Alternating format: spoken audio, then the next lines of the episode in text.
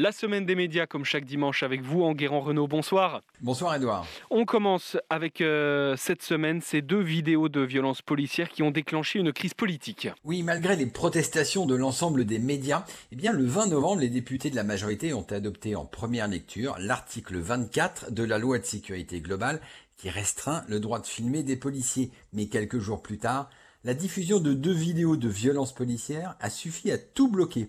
Mardi, Rémi Buisine, le journaliste de Brut, a filmé l'évacuation musclée d'un camp de réfugiés place de la République. Le journaliste lui-même a été molesté et jeudi, la mise en ligne sur Loopsider de la vidéo signée David Perrotin et montrant le passage à tabac du producteur de musique Michel Zecler par la police a soulevé l'indignation de la classe politique cette vidéo a été visionnée plus de 20 millions de fois. Enguerrand, qui sont ces deux médias euh, sociaux, Brut et Loopsider Alors ce sont deux médias vidéo très suivis par les jeunes. Brut a été créé fin 2016 par des pointures de la télé, Renaud Levanquim, ex-producteur du Grand Journal et puis producteur des Césars, Guillaume Lacroix, fondateur du studio Bagel, et Laurent Lucas, l'ex-rédacteur en chef du petit journal de Canal+. Dès le départ, Rémi Buisine les a rejoints. Ces vidéos des Gilets jaunes et de l'incendie de Notre-Dame ont été extrêmement suivies. Loopsider a été créé un an plus tard par Giuseppe De Martino, qui lui avait dirigé Dailymotion,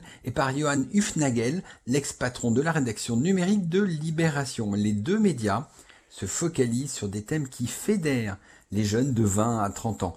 La défense de l'environnement, du féminisme, des minorités et la responsabilité des politiques au sens large, y compris les violences policières. Leurs vidéos, très bien faites, très pédagogiques, renouvellent le genre du journalisme. Elles parlent aux jeunes et sont très virales sur les réseaux sociaux. Est-ce que ce sont des médias qui comptent? Oui, et leur travail cette semaine le prouve. Dans une période où la défiance des jeunes envers les médias traditionnels est grandissante, eh bien Brut et Loopsider parviennent à les toucher sans tomber ni dans la radicalité ni dans l'approximation. Les patrons de ces deux médias en sont persuadés. Les jeunes sont passionnés de politique, mais ils réclament aux médias traditionnels de changer leur manière de parler de politique. Brut et Loopsider n'existaient quasiment pas lors de la présidentielle de 2017, mais il faudra compter sur eux pour la campagne 2022.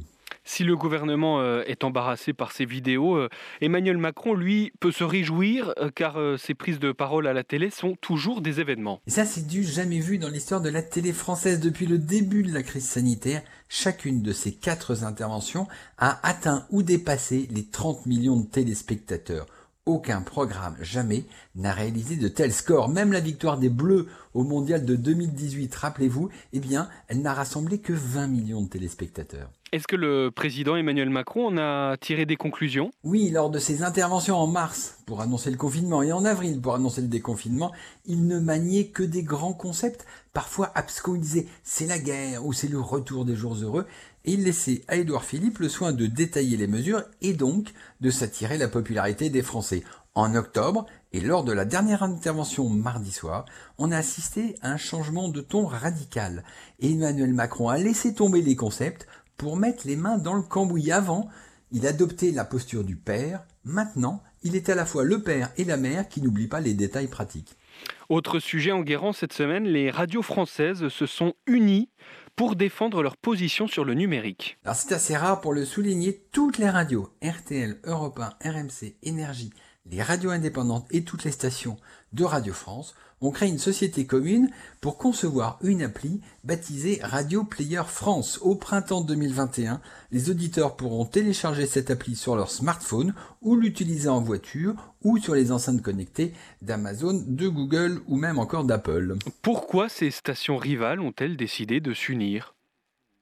Eh bien tout simplement pour éviter d'être marginalisés par les agrégateurs comme TuneIn ou Google qui prennent des flux radio sans autorisation et en font des bouquets en mélangeant allègrement les programmes. Pour éviter cela, il fallait une réaction à la hauteur et c'est fait. Le secteur de l'édition mondiale a connu cette semaine un, un, grand bouleversement. Oui, depuis hier, les Français ont retrouvé le chemin des librairies, mais ce qu'ils ne savent pas, c'est que ce secteur de l'édition a accouché d'un nouveau géant mondial, Penguin Random House, déjà numéro 1 mondial, vient de racheter le numéro 3, Simon Schuster, pour plus de 2 milliards de dollars. Le nouvel ensemble publiera un tiers de tous les livres vendus aux États-Unis et un quart des ventes dans le monde entier. Penguin et Simon Schuster, l'éditeur de Stephen King, Dan Brown, John Grisham et maintenant de Barack Obama. Rien que ça. Allez, pour terminer, rendons hommage à, Jean-Louis Servan-Schreiber. Oui, il vient de disparaître. C'est un grand homme de presse, comme son frère Jean-Jacques ensemble. Ils ont fondé l'Express. Puis Jean-Louis a fondé le groupe Expansion et enfin, avec sa femme Perla, ils ont fait de Psychologie Magazine un grand succès. Jean-Louis Servan-Schreiber était un homme délicieux et nous allons le regretter. Merci beaucoup Enguerrand Renaud du journal Le Figaro et tous les dimanches sur France Info pour la semaine des médias.